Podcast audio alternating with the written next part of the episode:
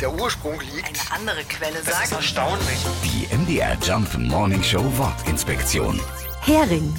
Ein Hering sorgt bei Zelten dafür, dass die schön stabil stehen und nicht beim ersten Windstoß wegwehen. Einfach den Metallstift, den Hering mit Seil in den Boden rammen und schon ist das Zelt festgezurrt.